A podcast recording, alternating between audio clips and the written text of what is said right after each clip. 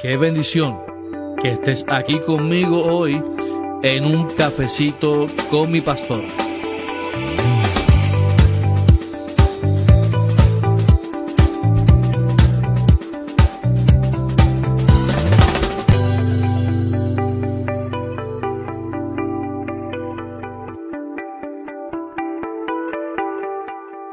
Ahora sí se va a escuchar, perdónenme. Yo les bendiga a todos, yo les bendiga a todos. Aquí el pastor Carlos Armando en el cafecito con mi pastor. Ahora sí se va a escuchar, sí se va a escuchar que eh, tengo un problema con la, con, la, con la máquina aquí. Pero qué bueno que están aquí conmigo.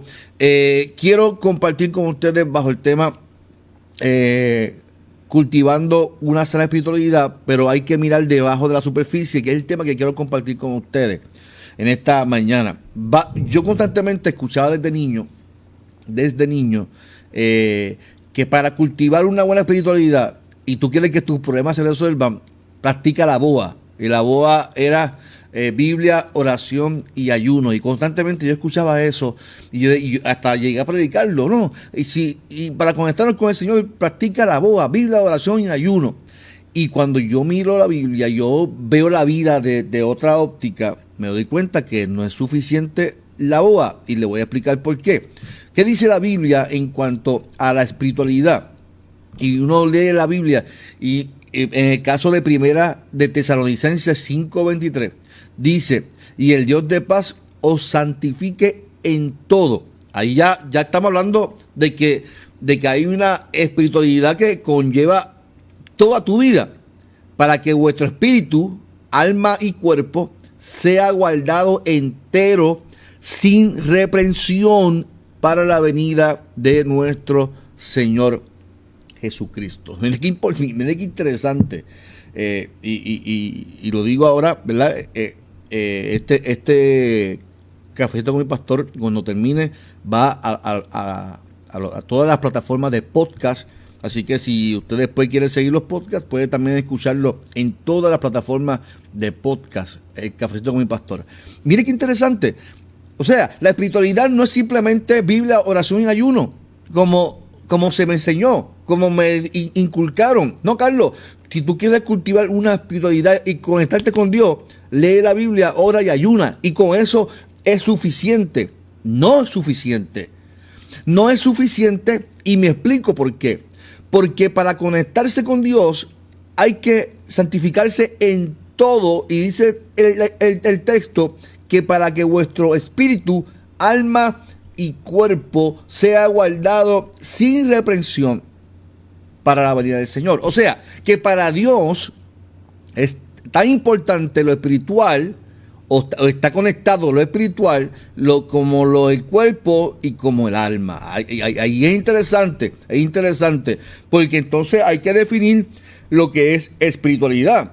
Hay que definir lo que es entonces eh, lo espiritual, porque yo entiendo que entonces eh, la definición eh, se me definió mal. Biblia, oración y ayuno, ya con eso, yo ya con eso ya cultivo una espiritualidad correcta, no. Mire, cuando hablamos de un tema tan, tan serio como la espiritualidad, hay que hablarlo con mucho cuidado. Y más en el ámbito de la iglesia, porque todo se puede malinterpretar. Lo primero que hay que definir entonces la palabra, mire, la espiritualidad, y esto, esta definición no es mía, esta definición es de un, profesor que tuve que, en sus últimos años de vida se especializó en lo que es la espiritualidad. El profesor Juan Beck, eh, profesor que murió hace pocos años atrás, y él definió la espiritualidad. Juan Beck en el 2007 definió la espiritualidad y dice que es el caminar por la vida desde la fragmentación, escuche bien, desde la fragmentación, desarmonía y desintegración. Vamos a definirlo, vamos a, vamos a aclarar esto. O sea, que la espiritualidad es un camino de fe, un caminar por la vida desde la fragmentación, o sea, donde yo me estoy fragmentando, donde mi vida se está rompiendo, se está desarmonizando, se está desintegrando.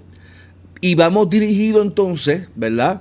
Porque no sabíamos, estamos rotos, estamos quebrantados, y vamos hacia la totalidad, vamos hacia la armonía y vamos dirigidos hacia la integración en mis relaciones con Dios, primordial, hacia la interacción y mi relación con Dios, conmigo mismo, con los demás y con la creación. Mire qué poderosa es lo que significa la espiritualidad.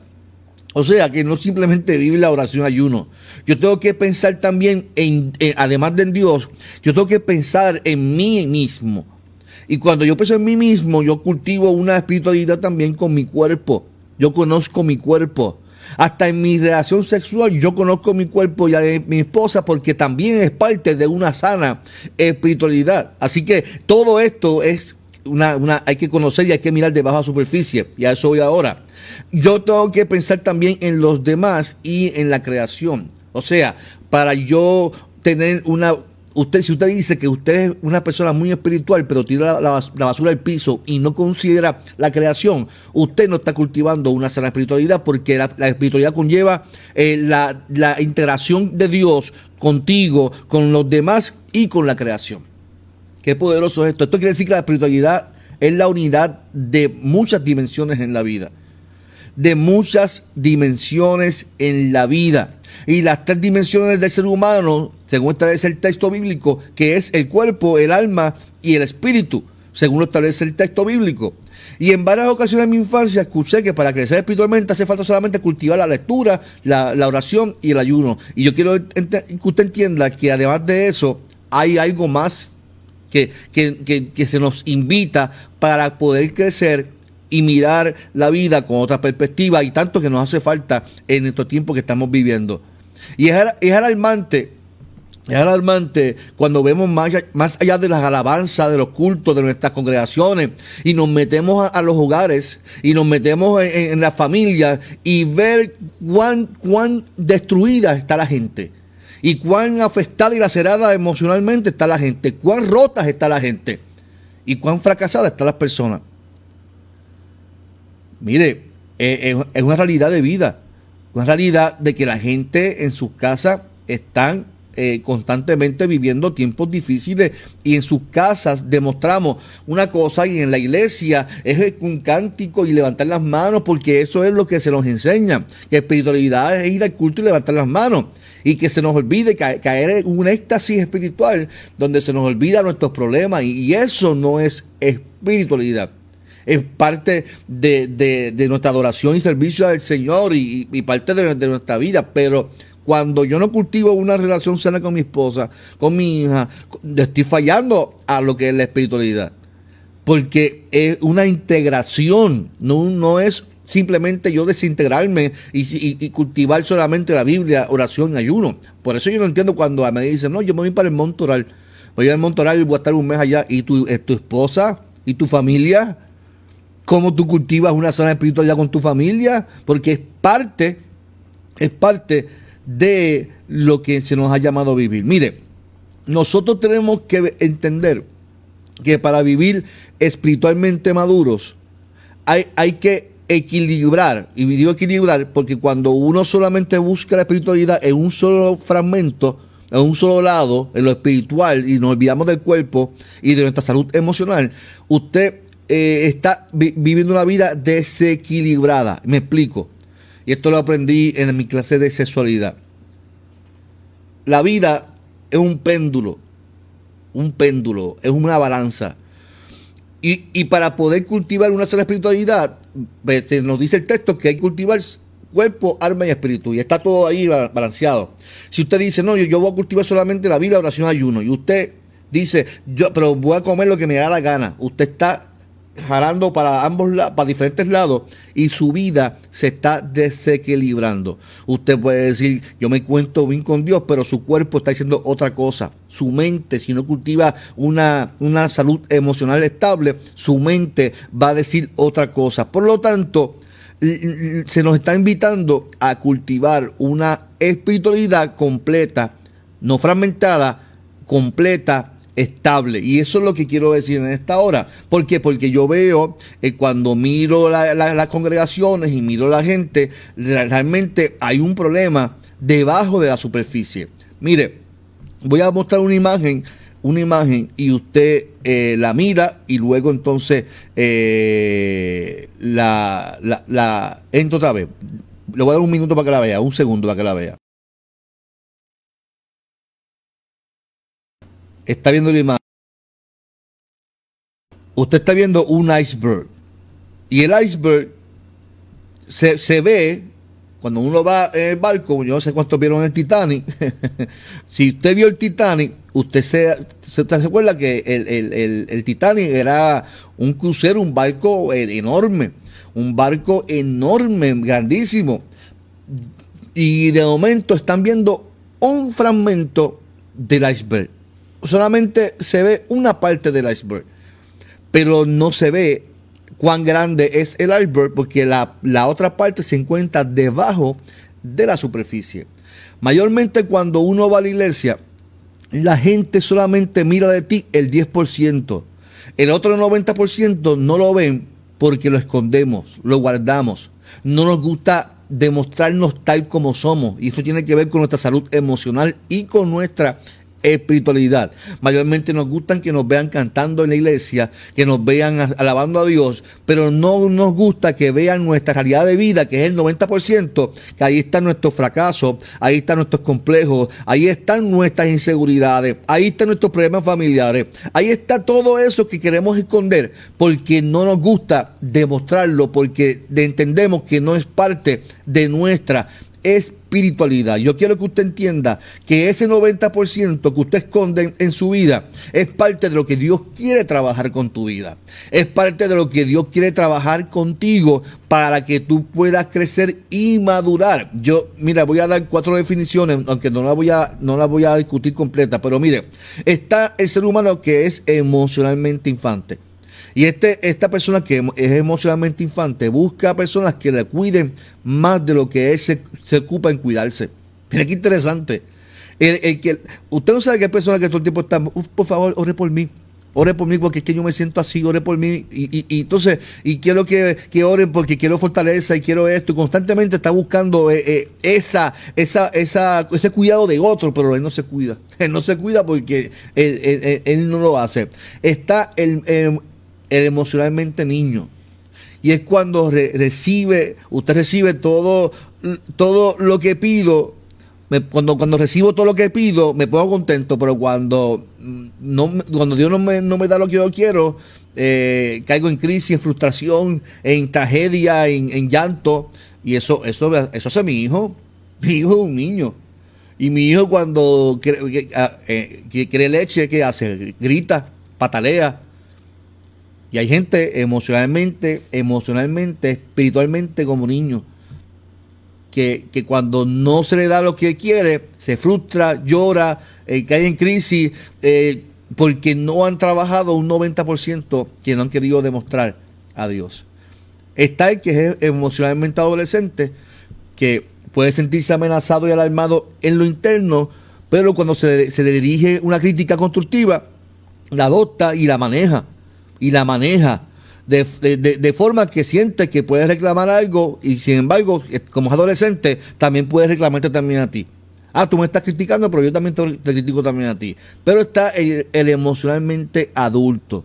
Y el emocionalmente adulto puede respetar y amar a todos sin tener que cambiarlos, que enjuiciarlos o criticarlos puede recibir críticas y recibirla con, paz y amor, tranquilo, porque es maduro emocionalmente y espiritualmente, porque ha sabido trabajar el 90% que no se ve, porque sabe que en Dios hay que cultivar una buena espiritualidad que conlleva un cuerpo, alma y espíritu. Mire, algo que, yo no entiendo, eh, que yo no entiendo, y es eh, esta cuestión en las iglesias, eh, que dicen que adoramos a Dios y que somos hijos de Dios, pero cuando usted ve las actividades que, hacemos, por ejemplo, donde pastor en Fajardo, había una iglesia que todo era espíritu, espíritu, espíritu, espíritu, espíritu, y cuando hacían, por ejemplo, un torneo de baloncesto, eh, la mayoría de las personas son obesas, eh, y, lo que comen es grasa, y allí ve una venta de grasa constantemente, y, entonces, ¿dónde, ¿dónde queda lo que es la, la espiritualidad completa, que yo tengo que cuidar mi cuerpo. Y yo digo, y yo, yo estoy ahora mismo un poquito sobrepeso, pero caramba, yo me cuido, yo hago mi ejercicio, ¿verdad? Intento mantener eh, el orden en mi vida, porque es parte es parte. Yo no sé si a usted le pasa, pero si yo descuido mi, cuerpo, me siento mal con Dios, porque le estoy fallando a Dios en algo. Y es parte de la espiritualidad. Y, dice Proverbios 4:23, pues sobre todas las cosas, guarda tu corazón porque de emana la vida. Mira, es interesante de, lo que es mirar debajo de la superficie. Porque hay que mirar el corazón, qué es lo que hay dentro de nosotros. En la, en la psicología está lo que se llama asuntos no resueltos. Y estos son acontecimientos que nos afectaron un momento dado, pero decidimos no trabajarlos, no perdonar, dejar que el tiempo se encargara del problema. Y esto lo hizo peor, esto empeoró la situación. Y esto causó que, que en ti crean raíces de amargura, asuntos, mire, cree, cree tanto coraje e ira, y eso está debajo de la superficie, la gente no lo ve. Eso está debajo, eso está en el 90% que la gente no está viendo. La gente te ve a ti contento, te ve bien vestido, te ve que tú vas a la iglesia, la gente ve que todo en tu vida está muy bien. Ah, perfecto, estás cantando, estás allí, estás ministrando. Y eso ocurre hasta, hasta, los mismos líderes cristianos, pastores, ministros. Si no trabajamos el 90%, algo en tu vida va a estar mal. Eso le pasó a un pastor llamado Peter Escacerro, que es el libro que, estoy, que leí, una, iglesia emocionalmente sana cuando su esposa le dice, ya estoy harta de todo esto, la, iglesia no es vida para mí, la iglesia es muerte, dice la esposa de Peter Escacerro. Y él pensaba que todo estaba bien porque eh, hasta el momento todo corría supuestamente bien. Pero cuando se dio cuenta el, que todos sus líderes estaban también reflejando que todo estaba bien, pero el 90% de sus vidas estaban con matrimonio fracasado, con gente eh, eh, triste, emocionalmente afectado, gente con problemas emocionales, porque no supieron manejar una, una vida espiritualmente sana. Y nosotros somos llamados a cuidar nuestra, nuestra salud emocional, a cuidar lo que hay dentro de nuestro, corazón, a ser transparente. Mire, eh, usted sabe que la mayoría en estos días yo hablaba con mi esposa y, hablaba con varias personas sobre este asunto, sobre la iglesia. Y yo, creo que la iglesia es el, pastorado, el ministerio pastoral es único, la única profesión donde la gente puede ser pastor sin tener la capacitación de serlo. Y es triste porque si yo quiero ser doctor, yo tengo que estudiar medicina. Si yo quiero ser trabajador social, pues yo tengo que estudiar trabajo social. Si yo quiero ser ingeniero, pues yo tengo que estudiar y validarme como ingeniero. Pero para ser pastor, yo voy, me registro, hago mi iglesia y allí comienzo a hablar de Dios, de lo que yo entiendo de la palabra. Y sin importar cuánta gente yo la cere emocionalmente, cuánta gente yo lastime emocionalmente, porque es que Dios me llamó a ser pastor. Y, entonces como la espiritualidad es un hilo muy finito con lo emocional, no nos importa nada.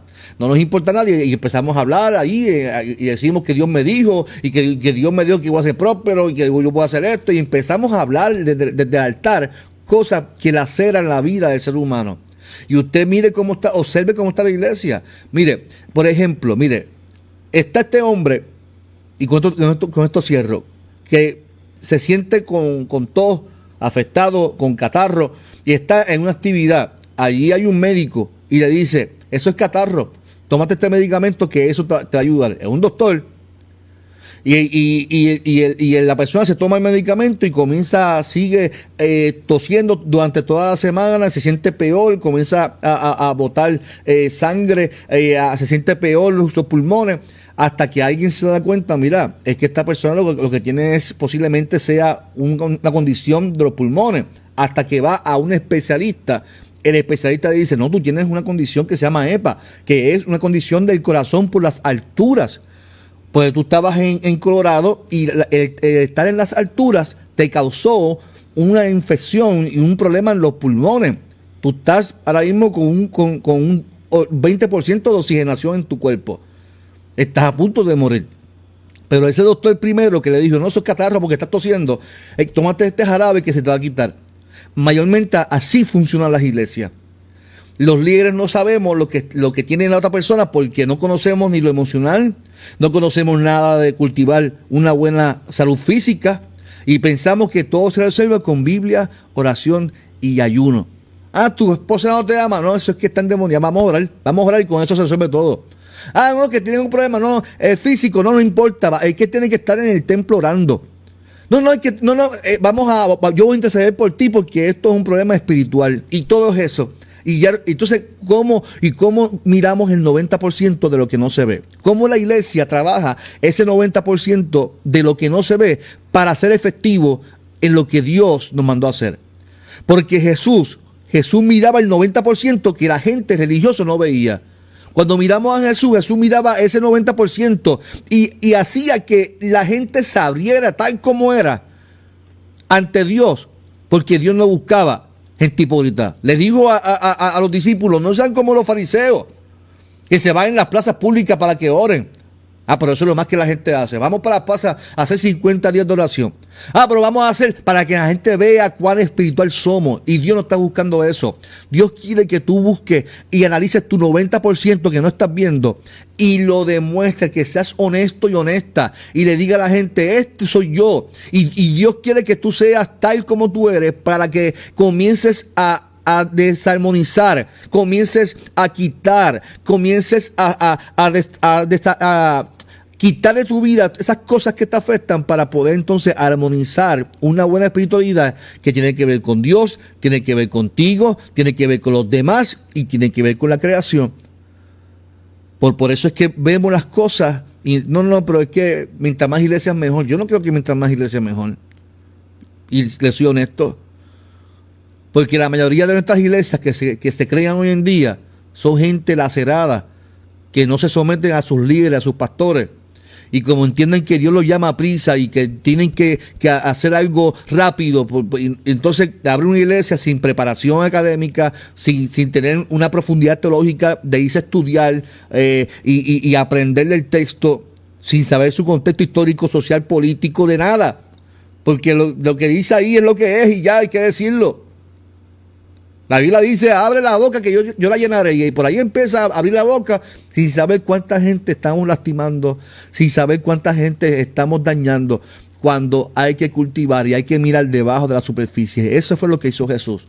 Jesús miró debajo de la, superficie. Jesús miró debajo de la superficie. Hay que mirar, hay que mirar debajo de la superficie. Hay que, sobre todas las cosas, guardar nuestro corazón porque de a la vida. Hay que sanar la gente. Hay que mm, quitar de nuestra vida los enojos, los amarguras. Hay que vivir una, cultivar una espiritualidad correcta ante Dios. Hay que mirar la espiritualidad como algo íntegro, que yo tengo que mirar mi vida emocional, que tengo que cultivar, sí lo espiritual, pero también mi cuerpo también tengo que cuidarlo. Mire, usted sabe cuánta gente a mí me critica porque a mí me gusta correr.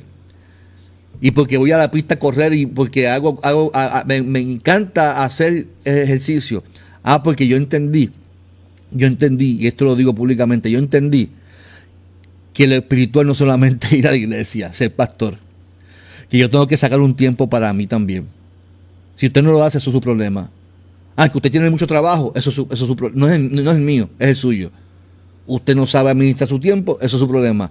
Usted es llamado a cultivar una sana espiritualidad, de cuidar su cuerpo, no su imagen. No para que la gente diga, ah, que, bueno estoy. No, no, no es eso. Es que su cuerpo, cómo está su, su, su, su, su corazón, cómo está su, su, cuerpo.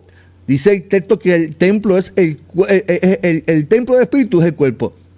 Y somos llamados a cuidarlo. Yo he dicho muchas cosas aquí, pero yo, yo, yo poco a poco, eh, en estos tres miércoles, próximos tres miércoles, voy a hablar sobre esto. Tenemos que cuidar nuestro corazón. Tenemos que mirar debajo de la superficie. Tenemos, tenemos que, que, que mirar a la gente que llega a nuestra iglesia. Y con esto termino. usted sabe, Usted sabe que, siempre en las casas tenemos un cuarto, un cuarto que ahí metemos todo, cuando llega visita, metemos todas las cosas que, que está regada en la casa. Ah, metemos todo en una, en una covacha. Esa covacha es donde metemos todo eso revolú cuando llega visita. Ese es el 90% también de lo que no, la gente no ve. Y Dios no quiere que tú guardes las cosas en la covacha, en tu corazón, sino que las saques y que te demuestre tal como tú eres para que Él pueda sanar tu vida y Él pueda amarte y liberarte de muchas cosas que hay en tu corazón que Él quiere sanar. Lo importante es que tú mires tu corazón, que tú mires debajo de la superficie. La gente mira un 10% de ti, por ejemplo. Vamos a la iglesia y la gente canta y la gente canta. Pero, ¿qué, hay de aquel que no levanta las manos al cielo y que no canta porque de su corazón no nace cantar? porque vive posiblemente, ah, es víctima de maltrato, porque posiblemente viene con, una actitud de fracaso, de que se quedó sin empleo, que viene con un divorcio, que viene con, con tantas cosas que viene la gente a la iglesia. Y la gente entiende que tienen que levantar las manos porque con eso se resuelven las cosas. Ah, no, porque es que hay un cántico que dice, levanta mis manos, aunque yo tenga fuerza, y eso ya, eso, eso te quita todo. Levanta las manos y adora al Señor. No, hermano. La iglesia tiene una responsabilidad de mirar el 90% de esa vida que llegó a tu iglesia, mirar el 90% que no se ve, tú ves el 10% y dices, ah, esa persona posiblemente está fría espiritualmente. No, no está fría. Es que viene con un 90% que tú no conoces. Y como no conoces, quieres juzgarla y quieres etiquetarla y quieres enmarcar su vida con lo que tú entiendes que está bien, que es que hay que orar la Biblia y, ayunar. Con eso yo resuelvo, con eso yo todo. No, hermano tenemos, tenemos una responsabilidad como iglesia de trabajar el 90% de lo que no se ve en la gente para que la gente pueda vivir una vida íntegra, una vida libre, una vida libre espiritualmente. Que hay gente que dice son libres, pero viven atados con miedo y, porque no, no se atreven a demostrar el 90%. Yo aprendí en la vida, he aprendido en la vida a que si la gente me conoce tal como yo soy, yo puedo ser libre. Cuando la gente dice, no, mira, el pastor Carlos es así como es, así como usted lo ve, así, es así mismo es. Ah, pues, pues, pues entonces pues, pues, estoy demostrando un 90% porque he sido honesto, he sido honesta. Tienes que, tienes que, tienes que demostrar tu 90% ante Dios. Ante Dios sobre todas las cosas, porque Dios no, Dios no quiere que tú vayas a Él y, escondas las cosas en la covacha. No, tienes que, tienes que ir sin reservas ante Dios. Y con ese 90% demostrárselo y cultivar una buena espiritualidad ante Dios, cultivando el alma, el cuerpo y el espíritu. Ora al Señor para que Dios te dé fuerza y para que comencemos hoy a cultivar una sana espiritualidad. Que no juzguemos a los demás, que no señalemos sin conocer su 90%. Simplemente estás viendo un 10% de lo que Él quiere demostrar en, tu, en, la vida del otro. Cuando llegue alguien a tu iglesia, a tu congregación, ámalo tal como es, respeta a las personas. Ah, que difieren de ti como pastor. Pues que difieran. No los eches a un lado, no los menosprecie. Usted sabe lo que hay. Yo escucho eh, decir, pastor, que no me sigas, que, que se vaya, ahí la puerta está abierta. Eso demuestra cómo está nuestra salud emocional como pastores también que que no me, que, que, que no acepte lo que yo diga se tiene que ir de la iglesia. No, hermano. Usted tiene que también pastorear a la gente que está en desacuerdo con usted, pastorearlos, amarlos, aunque no estén de acuerdo con lo que usted haga en la iglesia. Ese es nuestro llamado pastorear. ¿O es que Jesús le dijo a Judas, Judas, como tú me vas a negar, vete, no, quiero que me sigas. No,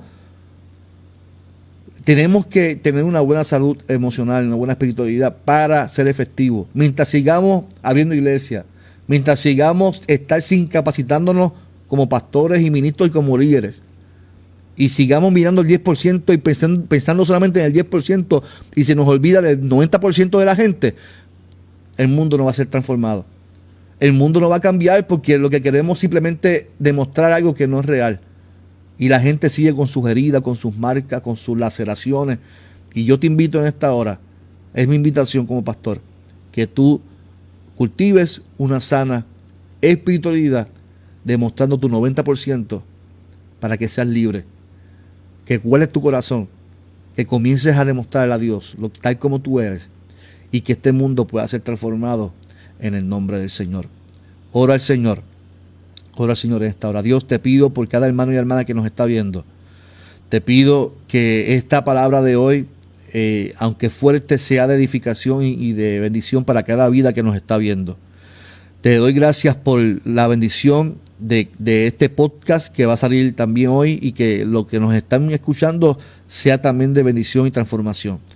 Gracias por cada hermano, hermana. Te pido que hoy podamos demostrar ese 90% y que podamos ser libres, que podamos cultivar una buena espiritualidad ante ti sobre todas las cosas, porque todo comienza contigo, con, conmigo mismo, con los demás y con la creación. Te pido que hoy, este día, sea un día lleno de gracia, un día lleno de bendición, en el nombre poderoso de Jesús. Amén. Amén. Y amén. Muchas bendiciones a todos. Los, que, los quiero mucho. Los quiero mucho. El próximo miércoles vamos a seguir trabajando con el tema.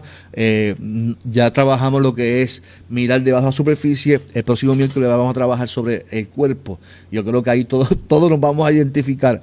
Así que espero espero y es mi oración que sea de bendición y que nos jamaquee, sí, porque a mí también me jamaquea, me hará también a mí. Eh, esto no es para ti nada más, es para mí también. Y que tu vida sea bendecida sobre todas las cosas. Así que muchas bendiciones, Alexandra, muchas bendiciones. Eh, María de Juana Díaz, Puerto, Puerto Rico, está en Orlando. Dios, te bendiga. Muchas bendiciones a mi amigo, no mi amigo, mi hermano, mi hermano Edgardo Rodríguez. Este, este hermano que la vida me dio se me fue jovencito para Estados Unidos, pero sigue siendo mi hermano. Te quiero mucho, Edgardo. Eh, qué bueno que la, Facebook nos ha conectado. Y el año pasado fui hablando y te vi. Y para mí fue una bendición ese rato que te vi en el aeropuerto. Así que muchas, a mi prima Dori, muchas bendiciones. A Elda, Dios te bendiga. Y eh, muchas bendiciones. Eh, a, a Ginette, Ginette García, muchas bendiciones. A Esther, a todos los hermanos que nos están viendo eh, muchas bendiciones a todos. No olvides que cuando termine hoy lo puedes, puedes escuchar completo el podcast en todas las plataformas de podcast. Ahí va a estar este, este podcast de hoy de un cafecito con mi pastor. No olvides que hoy a, a las, a las 7 y, y Dami, Dios te bendiga, mi prima querida, Dios te bendiga mucho. Eh, no olvides que hoy a las 7, de la noche tenemos la escuela bíblica y también luego entonces el domingo te espero en un café. En un cafecito. Te espero el domingo en el culto de adoración. No olvide que esto es un cafecito. Qué bendición que estés aquí conmigo hoy en un cafecito con mi pastor.